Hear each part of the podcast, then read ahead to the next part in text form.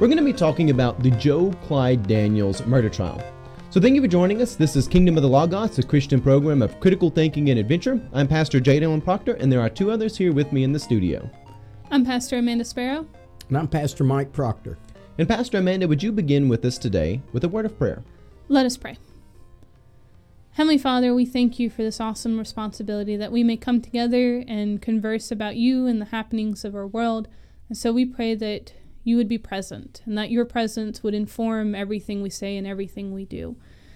And as we have this conversation about justice, may you truly empower your people to do justice and to love mercy. We ask these things in the name of the Father, Son, and the Holy Spirit. Amen. Amen. Amen. And so today, the purpose of this program is really going to be applying the biblical worldview to justice. And we're going to be talking about the murder trial of Joe Ray Daniels regarding his son, Joe Clyde Daniels. So there's a lot of Joseph Daniels in this story. The grandfather is Joseph Daniels, who is often known as Big Joe. Then there's Joe Ray Daniels, who is the father. And then there is Joe Clyde Daniels, who is the alleged victim, who is known as Baby Joe. So just for some things that add some clarity here. So if you're not familiar with this, this is a trial that's going on here in Tennessee. And it's actually right next to where we're at.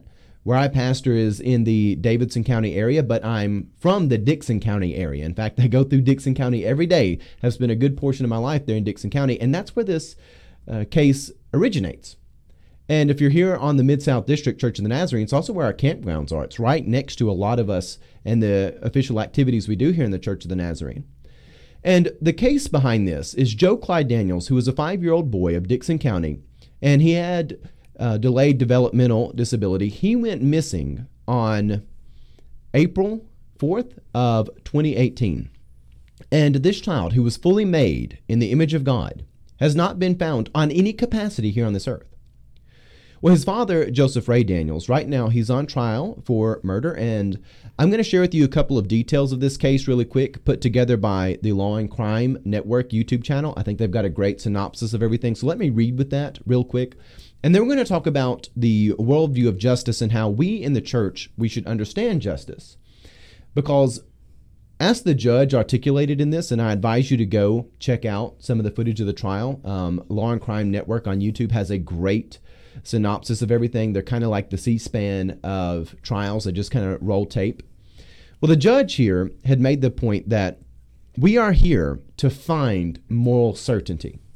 You know, if we can't find that, then we'll have to acquit. But we're here looking for moral certainty. And that's something that we want to be talking about today as well. So, just to give some notes on this case, Joseph Ray Daniels, who's 31, so he's principally our age, he's a little bit older than myself and Amanda. Um, he is standing trial in the alleged murder of his missing son, Joe Clyde Daniel, who was five at the time when he went missing. Now, the defendant Joe Ray Daniels, he called 911 on April 4th, 2018 to say that his son had escaped, and escaped is in quotes there. We cannot find him, he said in audio which was obtained by WKRN. All that said, Joe Ray Daniels ended up confessing to beating baby Joe, that is Joe Clyde Daniels, his son, to death, saying the child had peed on the floor. And that's what the authorities have reported here. And as seen on video, Daniels broke down in tears while wearing a shirt labeled Super Dad. He said, I was just so angry with him. And asked how many times he hit baby Joe, he said, a couple of times while the boy was crying. Now, baby Joe, that is Joe Clyde Daniels, the five year old, he was on the autism spectrum and was nonverbal. At first, defendant Daniels said he had put the body in a remote area, but when investigators did not find Joe Clyde Daniels, the father, Daniels, claimed that he put the remains in a pond. Again, they did not find the body, and Joe remains missing to this day. Now, Daniel's defense has argued that the confession was coerced. And here we find the charges which are brought against the father. He is charged with first degree murder, child abuse, aggravated child abuse causing serious bodily injury, child neglect, filing a false report, and tampering or fabricating evidence. Now, it's also worth noting that the boy's mother, Crystal Daniels, is also charged with aggravated child abuse, child neglect, filing a false report, and tampering or fabricating evidence. She allegedly admitted to being at home when Joseph Daniels beat the child to death, but, like her co defendant, she recanted the story, saying it was coerced. A 2019 jailhouse call showed Joseph Daniels claiming it was Crystal who killed Joe by smothering him with a pillow. But as far as authorities are concerned, it was he, that being Joseph Ray Daniels, who ended the child's life. Mm. Okay, so those are just kind of the basic facts of the case. And so today, our conversation is going to be centered around applying the biblical worldview. Again, we're not the jury. We're not going to make a final conclusion and render a verdict here on this trial, but we are going to talk about the mindset we should have when it comes to things like this. Uh, obviously, justice is something which has become very popular to talk about in the modern world, though a lot of times it has qualifiers and things attached to it. And remarkably, a lot of people are unfamiliar with how the justice system is actually applied here in America. And furthermore, when it comes to Christianity, a lot of people have not put a lot of serious thought into how we know justice takes place biblically. So to begin our conversation, I want to start with pointing out this um, two two factors. One, we have to ask ourselves the question: Is evil conscious, and therefore active in creating suffering? In other words, is there willful, wanton, deliberate evil? Not something which just happens accidentally, but a conscious malice with a motive. Now, of course, biblically, whether you look in Genesis there in the garden or all the way to, say, Revelation, we find that, yes, indeed, um, evil is wanton. Now, second to that is the proposition that there is no such thing as evil, and suffering is produced by things beyond a person's accountability. So, any thoughts on these just initial worldview propositions about two kind of ends of the spectrum, which may have some overlap, may be distinct, we're going to just parse these out, but I want to begin with our worldview about how we embrace evil because when a jury comes to this decision, or it comes to their decision, which they're in the product uh, process of doing right now, we have to realize they're trying to decide one, was conscious evil responsible for this? And then, kind of two, specifically, how much was the parents, Joe Ray Daniels, and then the mother, who, again, she's got her kind of separate trial, but nonetheless a co defendant in this, this particular case how much was there conscious and malicious motive involved in this? And or negligence, which may just mm. happen, you know, from from negligence there. So, initial thoughts on all this, Pastor Mike. Well, you know, I think there's two things going on here. First, there is an evil conscience, uh, or conscious of evil. Uh, the enemy wants to come and kill, steal, and destroy, and we can see that um, the absence of God is also what is part of a, a chaotic order and or disorder rather, and we see that in this in this uh, uh, murder trial, things have been revealed where sin has been a part that is way beyond uh, the disappearance of uh, baby Joe, as they say. And so, some of the things that's been revealed in here is first of all that the the sacred has been ignored. In other words, there were, I don't think you mentioned it earlier, but evidently there had been um, a, a desire by Crystal, uh, the child's mother, to, to divorce. Uh, there was at least some type of uh, uh, uh, media message coming off some type of device that she'd been in contact with another uh, man, and and then you know there was even comments where there had been uh, sexual immorality taking place between um, all three of them at the same time. And again, there, including this, the father, just to including the father, yeah, which is which is a place where you know I think one one sin leads to another. Uh, if you follow the the the trial, you see that there, at some point in time he was doing a paternal test uh, or, or searching for paternal test. He didn't do one. I think he searched for it. Sure. Uh, how he could anonymously do that without anyone knowing. Uh, and then there's the whole case where, you know, that, that he had sent a message to someone that he wanted to um, you know, next time you see me, I'll be six foot under. I think he sent that to his mother. But this is the thing that that really is disturbing: is sin started a long time ago, in the absence of God, the absence of of holding what God's law had designed to keep us sacred. Uh, like marriage is holy matrimony; it's sacred. It should not be experienced outside of man and woman. It's and to bring someone else into that marriage is a perversion, it's chaotic, and it leads to other sins. And so uh, there is a conscious evil taking place to, to rob, you know, kill and destroy. We see that happening. Unfortunately, the whole Christian principle, I think, that says every person has value. Whether they've reached that full development of the image of God, they are created in the image of God, and we hold the value of human life extremely high. And we see that this has fallen away, and we know there's an evil conscious. Uh, that is coming to steal, kill, and destroy. The problem is once you start letting sin get in, it it snowball effects, and you can see this just you know destroying, regardless of what the outcome is.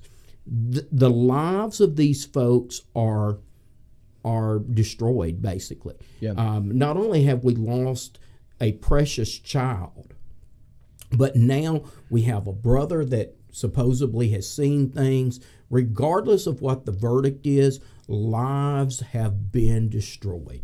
Hmm. And, and evil is responsible for that. Let's just be honest. All right, so a couple of things there. And again, we're not here pretending to be the jury.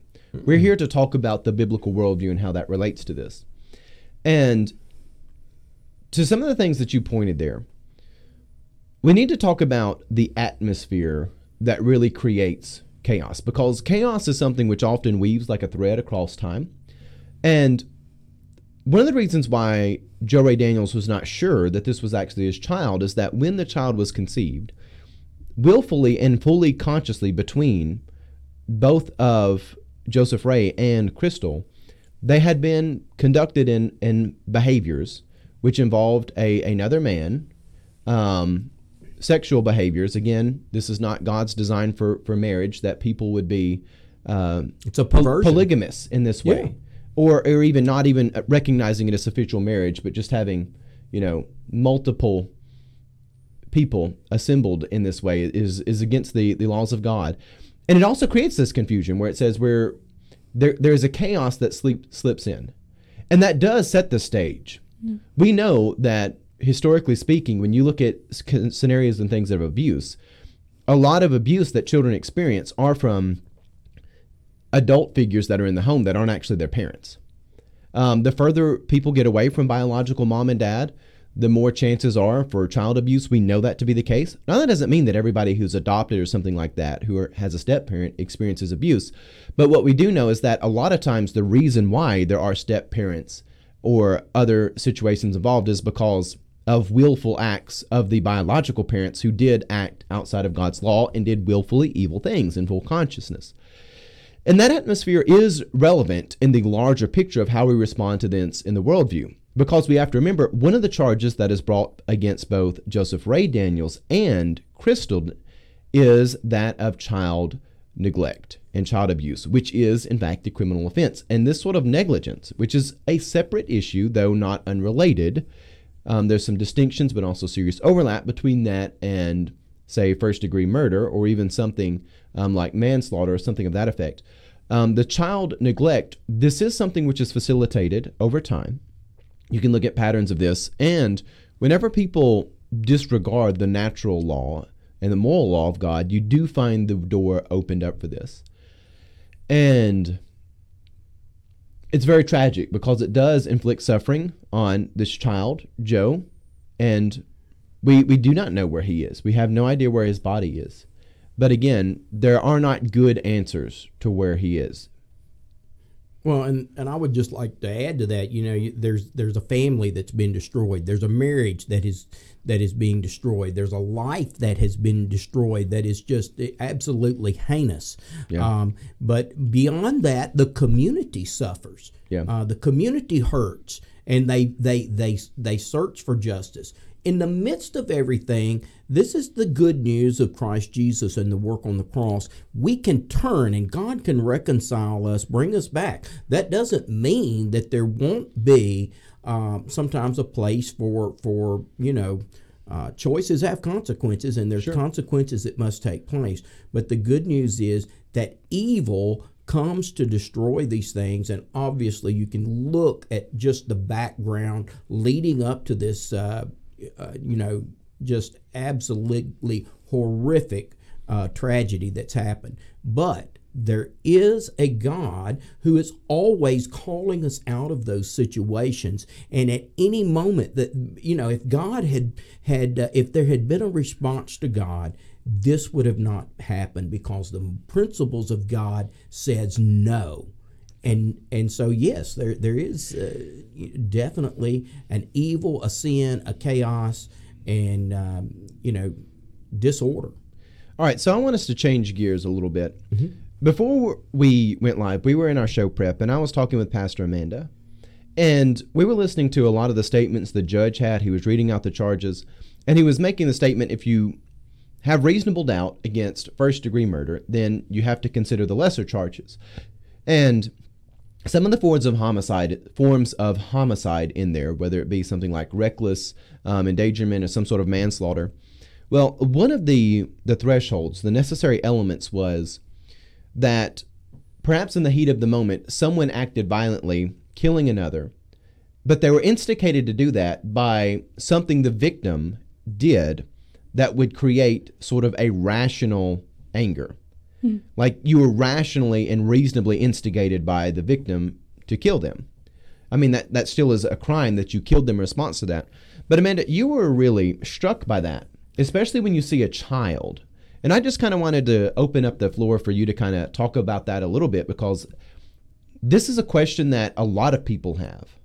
Um, and as pastors, I want to give us an opportunity to kind of answer that because a lot of times people will look at a situation and say, "How could an adult look at a child?" Even I know um, he was on the autism spectrum and nonverbal, but any five-year-old, how could you look at any child and decide it's appropriate to kill them? And I just thought I'd Well, and, and I think yeah, the, the, the court or in the laws and the judge who's reading out the, these these structures, these structures are conceived and understood to try to bring order to the chaos, to give parameters to the chaos, so that we may handle and hold the situation justly. And but it, it, it did strike me that I think it was under so they went from first degree to second degree to I think the next level was voluntary manslaughter. So there was some thought, there was some consciousness, but it was in response to being um, provoked. And I- I thought what what struck me on that, yeah, is like you said, it is we're not talking about two adults who got into a bar fight, um, or even two adults that got into any kind of fight um, and we're provoking each other to. I think there was a phrase that was given. The judge said, "Where a rational person starts acting irrationally." Because none of us normally, on a normal day, right, is just going to like beat someone over the head. But if we get provoked to it, we might be led to it. And um, again, if you're talking about two adults, it's still a horrible thing, but there's this consciousness where you can see the other person as an enemy, as as somebody who's going to um, either hurt you or take something uh, from you, and so you you you act irrationally because your fear and your anger takes over. But how this is this is a child. There there should be no point and and I know parents get angry and parents get frustrated and maybe they don't always handle a situation with their child to the best degree. But we're not saying like the kid got an extra spanking when he shouldn't have or spent 10 minutes in timeout instead of 5. This is straight up murder. Um and I think there is something where we have to come to ourselves and um we do have to reconcile a loving, all powerful, all knowing God with this extent of evil. And we have to recognize what evil does. And and I think like what Pastor Mike was saying, and, and Dylan, what you were saying as well, is evil doesn't always rear its ugliest head at first. It's small things, or little things, or things that seem good in the moment. And this habit of evil, this um, this lifestyle that continually put self before everyone else, put immediate needs, immediate wants before other people, especially the people, the children that these adults were responsible for, has led to this end. And yes, there's bad things in this world, and I think we could even call it evil in this world that just happened, that we, we, we can't trace a cause and effect very clearly, and they destroy lives. But there's also evil in this world that, even though I don't know if the parents would ever admit this, at some point they had an option where they could choose, and they chose evil. And, and, and I mean, this is like you talk about the, um, not Joseph, the Joshua text, right? choose whom this day you will serve. And we slap that on our houses and make it all pretty. But Joshua is really telling them at this point, you get to decide. You go down this path, it leads to destruction. You go down this path, it will lead to life. And and also to Mike, Pastor Mike's point, you are never outside the bounds of God's grace. Wherever, however far you think you can run from God, God has run further still. So there was always, and there is still always, an option for these parents to find grace. But they kept making the wrong choice and the wrong choice and the wrong choice. And it led them now to a point where a judge has to say, in because the law says so, that there is a qualifier. That somehow, not that their actions are justified, but a part of this case is that they they harmed a child because they were provoked by a child. Yeah. Is that really the best way we can frame such grand evil. I know. And just to kind of build off that, and that, it, again, it's a law. So it's one of those things where you kind of have to read it objectively. But there is an element that, that almost feels heinous about reading that question yeah regarding a five year old and and i'm i'm inferring what the judges the judge's body language was very stoic i think he he was doing his job as being an objective communicator of the law yeah but I think one, there's a lot of law, and that judge was getting tired. But you cannot face that kind of evil day in and day out and not be exhausted. Yeah. And that yeah. poor judge, I was like, he needs a timeout, a coffee break, yeah. a smoke break. I don't like. I know Nazarenes we don't drink or smoke, but sometimes like that man needed a break. Yeah. And I I feel I I I, I hurt for him. Yeah, and for everybody here. And what's Yeah. crazy is largely what we've talked about so far has not actually been the day in April 2018 when the child went missing, but the years leading up to that, sort of the, the general structure. And you kind of bring up Joshua there. And there are so many factors in people's quality of life, their development, which are affected. And, you know, things which affect a child's health that are clearly inflicted environmentally, even while hmm. they're they're in the womb. A lot of very Yeah. serious things here. And while we look at all this, there's two things that I want to bring up. We're talking about the biblical worldview and our understanding of justice. Biblically, Scripture prescribes for us, Old and New Testament, clearly two forms of justice that are not separate from one another, but we do need to talk about them as distinct but overlapping phenomena. The first form of justice that we find biblically is the immediate justice, the justice we have here in this life. And that God gives people the the ability. He says, you know, there is a law. And you you can even execute people when they cross a certain line. You are permitted to have some form of order, which is necessary to keep things in society moving towards the good. God gives us a, a law which we can apply and we can sentence people to different things. And you find this in the Old Testament. And it's a just and loving thing to do. And whenever you find a heinous scenario like a child gone missing, which again, the most innocent explanation is that this household was structured and organized in such a way that the child could go missing without any trace. Disorganized. Or, yes, it was well disorganized to the degree that the child could go missing without a trace. That's the most innocent explanation. the The most heinous explanation is that the the parents whom God entrusted this child's life to willfully and knowingly did evil against the one trusted in their care. And again, the jury is going to render their decision. Because again, we have an immediate form of justice which God permits us to do in here and now in this life. And also, there's there's a little bit of peace that you can take in that because people wonder, um, you know, what if you make the wrong decision?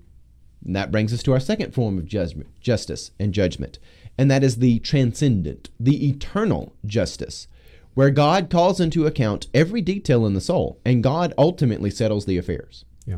And if someone was convicted wrongly, God is a just and loving God. He will sort that out on the day of judgment. If somebody was wicked and committed evil schemes of, you know, the most foul dimensions, well, God is going to settle that score too on the day of judgment. And I want us to go now to Psalm 94. Uh, I know I read Psalm 94 the other day.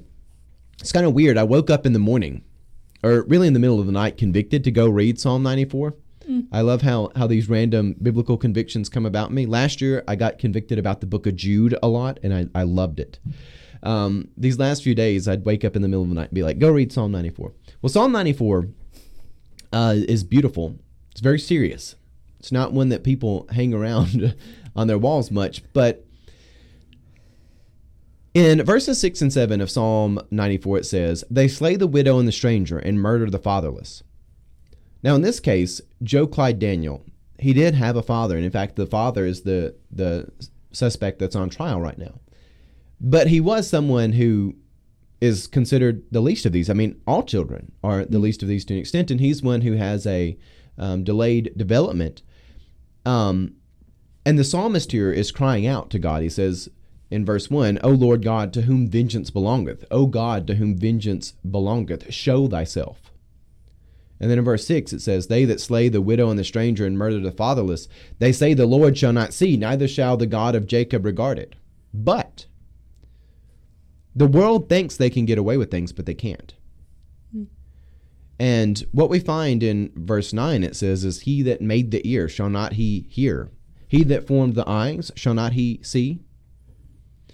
The Lord knoweth the thoughts of man. And this is verse 11. The Lord knoweth the thoughts of man, and they are vanity. God knows. There will be a transcendent and eternal judgment which is rendered. And we can take peace and solace in that. You know, it's a case like this that we find out that a loving God does in fact permit a hell, not because God desires anyone to go to hell. You know, Peter addresses this pretty clearly when he writes his letter to the church. You know, God desires that all come into repentance. But there are people who are wantons, who wantonly choose hell. Hmm. There are Well, we- angels in heaven who looked at God and saw and said, You know, I, I think I'd rather have the nether gloom beneath all worlds. I think I'd, I'd like that torment. There are people who choose that. And, and we also have a desire for justice to take place. And even in the the structures that we have in this country and, and all over the world, we we sometimes see that even though it's a great system that we have in this country in, in the trials and things, but sometimes they, they miss it. So Yeah. this is the thing that, that that creates good news for us that there is an all powerful, all knowing, ever present God. And this God is going to judge and bring justice.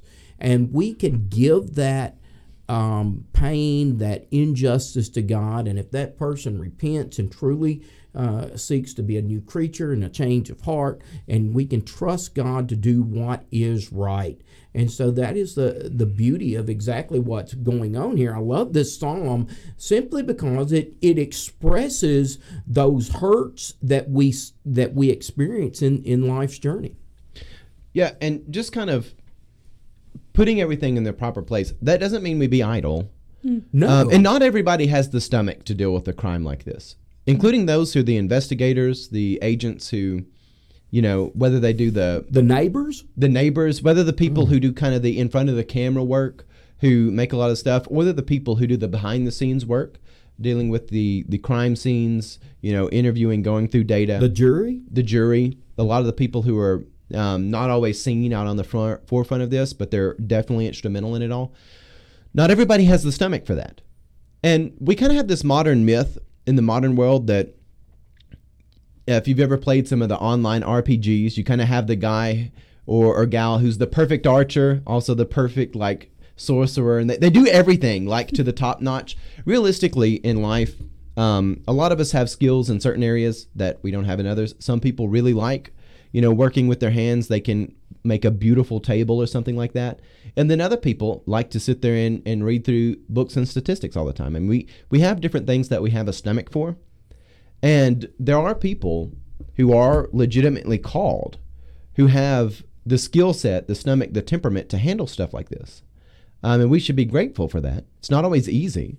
Um, and again, the immediate justice that we have, and I went and referenced that earlier, we're not all powerful, we're not all seeing, we're not all knowing. We're not going to execute that perfectly without flaw every time. And when it comes to the case here of Joe Clyde Daniels, we know that something indeed happened. The child is no longer with us. We cannot verify even his remains. And Hollywood has kind of led us to believe that circumstantial evidence is is you know the devil. It's it's not submissible in court. But in truth, it's very hard to recreate the past. A lot of convictions they come and are found on circumstantial evidence because that's the best we can produce in the fallen world. I mean, think about how hard it is to find lost keys.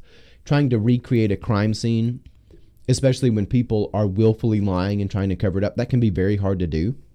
So, circumstantial evidence is not as null and void as Hollywood often makes it out to be. In fact, when you look at the preponderance of cases that are are closed and concluded with circumstantial evidence, there's it's quite quite large. But we, looking at this situation, we kind of have to ask ask ourselves: Was conscious evil responsible for this? And in particular, the conscious evil of Joseph Daniels committing murder, or was it a lesser extent of, of negligence and things like that. But Pastor, well, we'll let Pastor Amanda go. Oh well, and that's what I was as you're talking about like conscious evil versus unconscious. I was reading, and I believe it's some philosophers that were having a conversation, not like immediately with one another, but just a conversation that has happened throughout philosophy, and uh, it was talking about um, basically like when you assume someone has done something wrong to you, it's better to assume ignorance versus maliciousness because that's the more common motive. But then another philosopher kind of said, however, that's that statement is true, but however, at some point, there is no difference between ignorance and malicious behavior. Um, and basically, I think the the sorrow of the story, like what Pastor Dylan was saying earlier, best case scenario is that this was neg or not even best case scenario, but the more innocent scenario is that negligence led to this child's um, being hurt in this way and worst case uh, or the most malicious option. But either way, throughout that whole spectrum, whether conscious evil or the natural brokenness of the world, a child's life has been lost. And parents were incapable of protecting that which they were supposed they were entrusted with. And for that reason, it, this is why we have charges of child endangerment and child yeah. negligence because even if it was negligent, the parents still made a choice to be yeah. negligent. It was still a, a, another philosopher would call this an alive choice. Yeah. And they could not have made not made a choice because by making by not making the choice to protect their child, they made the choice to endanger their child. Yeah. And, and so th- this just, is just to add a sorry. point of specificity. This isn't even something like a child contracts an illness, like a a terrible scenario where a child might have cancer or die of a fever or influenza or something of that nature. Th- because again, that would not be in court. The reason why this is in court is because those elements weren't present. This was the sort of scenario where indeed the the household structure was organized in such a way that facilitated what you're talking about. Right, but, and this isn't even a case like um, a family takes their kids to the beach and they're watching their child, and for a split second they lost sure. the child. This this isn't even they tried their best and their best wasn't good enough. This is they didn't even try. Um, they made choices, and and I don't know their life story in all its entirety. I'm only speaking from the information that that the limited information we have, but there is a recorded history of neglect and abuse. And and I think what hurts in this um all these things. There's so much hurt in this. But there's still a 11 to 12 year old brother yeah. that has had to endure all this. Where yeah. has he been? Who's watching him? Who's taking yeah. care of him? Is it the grandparents that lived with the the family and were supposedly out that day? Surely, even if they were out that particular day in April, they lived there. They knew what was going on. Where were the other set of grandparents? Where are the aunts, the uncles, the neighbors? And I get to a certain extent as neighbors or teachers, um, and our system is so overworked when it comes to child protective services that you can call and call and call and report and report and report and nothing happens. But I, just this is evil Yeah. in its And- most pure sense because it is destructive and what what do we do with it And to just add a some evidence to that, because someone might say, "Well, how do you know it was that?" Well, there was blood evidence submitted, like blood evidence on on clothing and stuff that would support that. In fact, the father did beat the child. I mean, like that. That's something which again doesn't have a good explanation. Why is the the blood evidence even being you know an issue? Well, you know, even the testimony, the confession, the stories, uh, they change and, and things of like that. So there is some um, uh, deception or or you know something going on that says there there's lying going on, and so we, you know, I think it's uh, the human beings have this longing for perfect truth, perfect love, perfect justice, perfect beauty, and as we look here, we can see that all of these things are not perfect you can see that they that the world's not going to offer that and and you can't find it anywhere the the good news is that we have this god who is perfect in love perfect in justice perfect in in in beauty and and uh, perfect in in uh, truth. And so when we turn to Him and realize, just as though we are called to emulate that and to be in that, um, you know, follow Christ Jesus, when this world fails, and it will fail, we have a God who that that satisfies that longing. Now we're going to see it in this world, maybe not. It may happen uh, eternally, but there is this good news in knowing we have that that longing to to be filled um, in Christ Jesus. Well, just kind of tying all this together, I want us to go to the fifth commandment because you might wonder how do you prevent things like this from happening? Well, God has actually given us ordinances on this. One thing I I think is so fascinating about the fifth commandment is the way that it is structured to obviously work across time. It's not meant to just be something enacted in a moment. The fifth commandment is to honor thy mother and father. And Exodus 20, verse 12 says, Honor your father and your mother, so that your days may be long in the land that the Lord your God is giving you. And what you find in there is this scripture is clearly telling us that if you take care of your parents, well, actually, it begins before that. If parents take care of their children when they're children, and then the children take care of their parents when their parents are older, and then the next generation does that. You have the cycle where when the children are young, the parents take care of them. When the parents are older, the children take care of their parents. And this cycle, it flips and rotates throughout history where people are taking care of those older and younger than them. When you do that righteously, as God designed us to do, you do create an atmosphere that facilitates good living. You know, if you don't want to get eat by a shark, don't go on a, a diving trip next to a, you know, school of sharks and throw out a bunch of raw bloody meat and then, you know, slather yourself in it. You know, that that's a good way to to get eat. Thank you for that analogy. If if you don't want to have corruption in the world, then then don't structure things for that. Honoring and respecting, you know, the covenant that a, a husband and wife have together, honoring and respecting that. And then also the parents honoring and respecting um, the responsibility they have of their child, and then later the children taking care of their parents. This cycle of things, this order, it does move the world towards a good. And it helps protect those who are least um, ability to take care of themselves, whether it be children who are, you know, five years old, or it be someone who's, say, 85 or 95, who's not able to do much for themselves anymore, or, or whatever age they might be. Um, this idea that we, we do take care of those who who need that that help, you know, that helps people live a full life, a meaningful life. It helps people have that goodness which God has in store for us. And when we come to something like this, when we we have to ask the people have that moral forti- fortitude, the moral foundation where we can navigate these waters because we have a creed in America, and I, I call it a creed. You, you find this idea, and people say it all the time, you know, innocent until proven guilty. We have to understand proving something guilty is not Hollywood proving things guilty in less than an hour.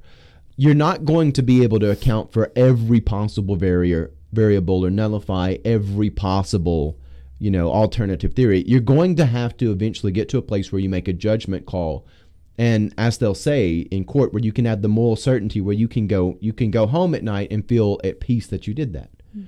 now again there is a god who if we make mistakes he will render things correct in the end that it mean that we should take that lightly and try to make mistakes no we we should do the best we can but looking for that moral certainty looks different in reality than it does in Hollywood. And we have to be prepared. We have to have the moral foundation to get there. Pastor Mike? Well, I think as we look at this fifth commandment, just like you were saying, that, you know, the value of family is so tremendous that we see it throughout the scriptures and that that we live in evil times. Let's just be honest. And it we have to contend not only for our faith, but for the family, that structure that God has given us to love one another. And, you know, there is this whole understanding of family being sacred, yeah. being the institution which God has brought structure and order for us to live a life um, to help take care of one another. And to kind of build off that, two of the ways that we see this commandment broken in our modern world, on the tail end, you see a lot of older people who have earned the reward of family are kind of cast aside from their family. I think that's heinous. Mm. Um, but then also you find a lot of people, and in this situation, there were some emails and things come up where the mother had been like, "Oh, you know, I get twelve hundred dollars a month. He's disabled. You know, we we can do stuff with that money." Like just seeing the child as a transaction to bring money in.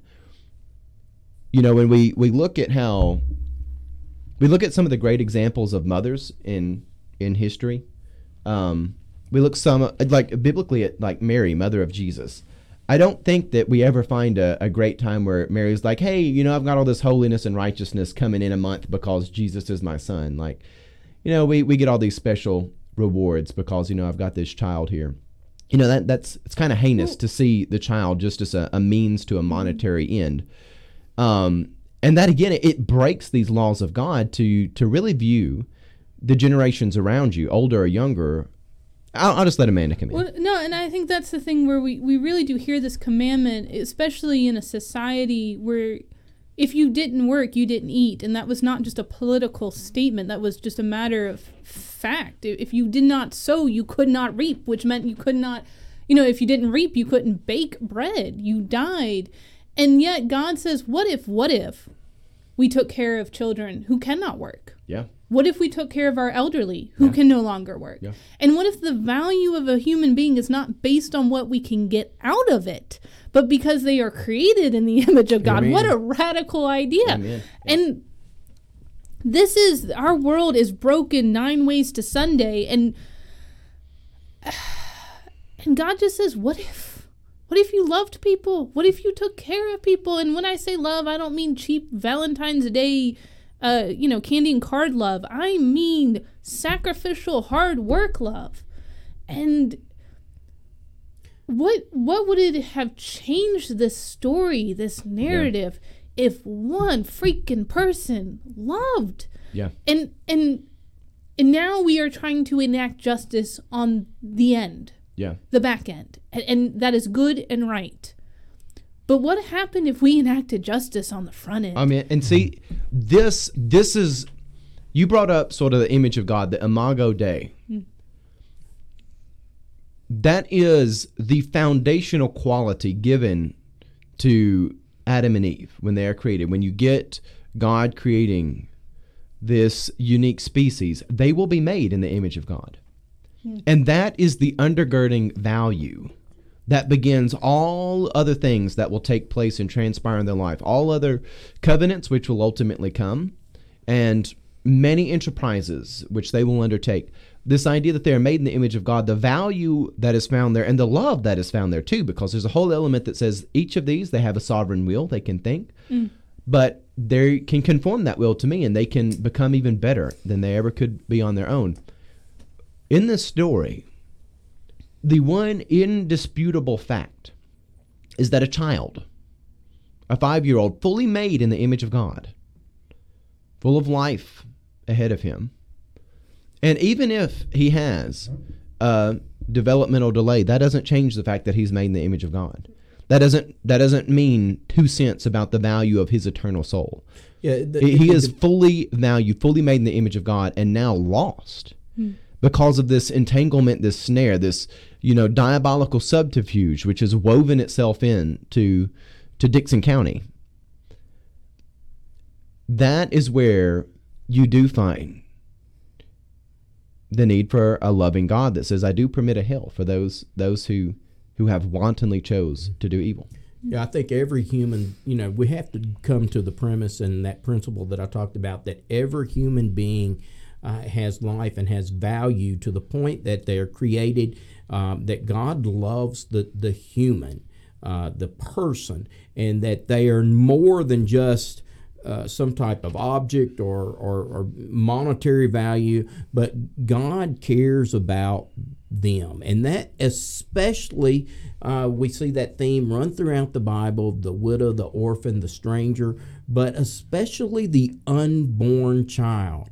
That and, and then we move on to, to our elderly to honor our mother and father, that we are called to care for those who are often pushed to, to the side, who are vulnerable. And, and we find that God um, redeems, He cares. We are called not only to reflect the love of God, but to care for others in this world.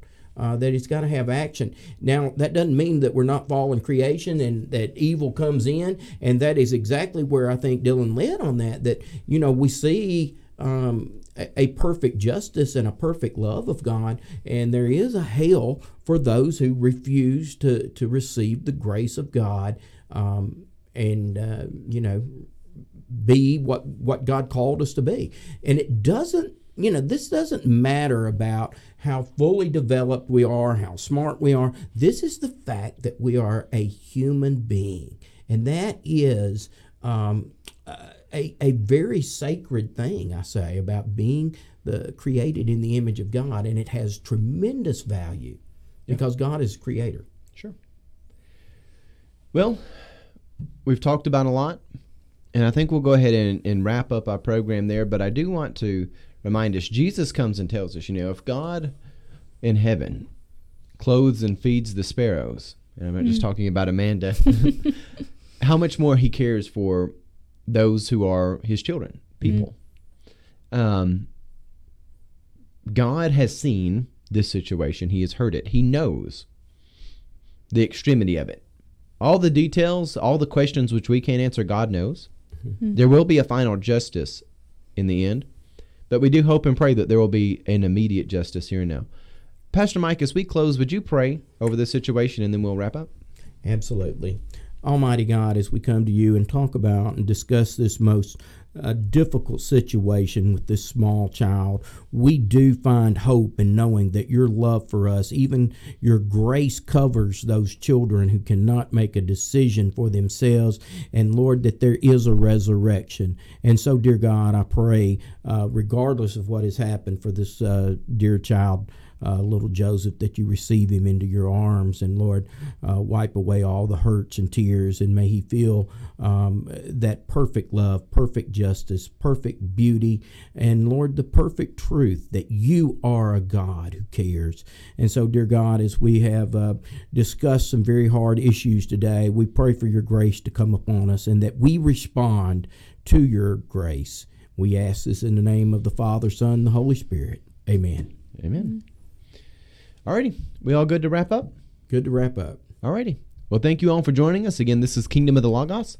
And if you would like to learn more about the trial, again, one of the best places I can recommend you to go if you like to watch YouTube is to the, let me get the exact name of it here, the Law and Crime Network. is the name of the YouTube channel. They have a lot of stuff out there where it's just the raw footage, and you can really make your own conclusions there. So check that out. And on that note, God love you and have a blessed day.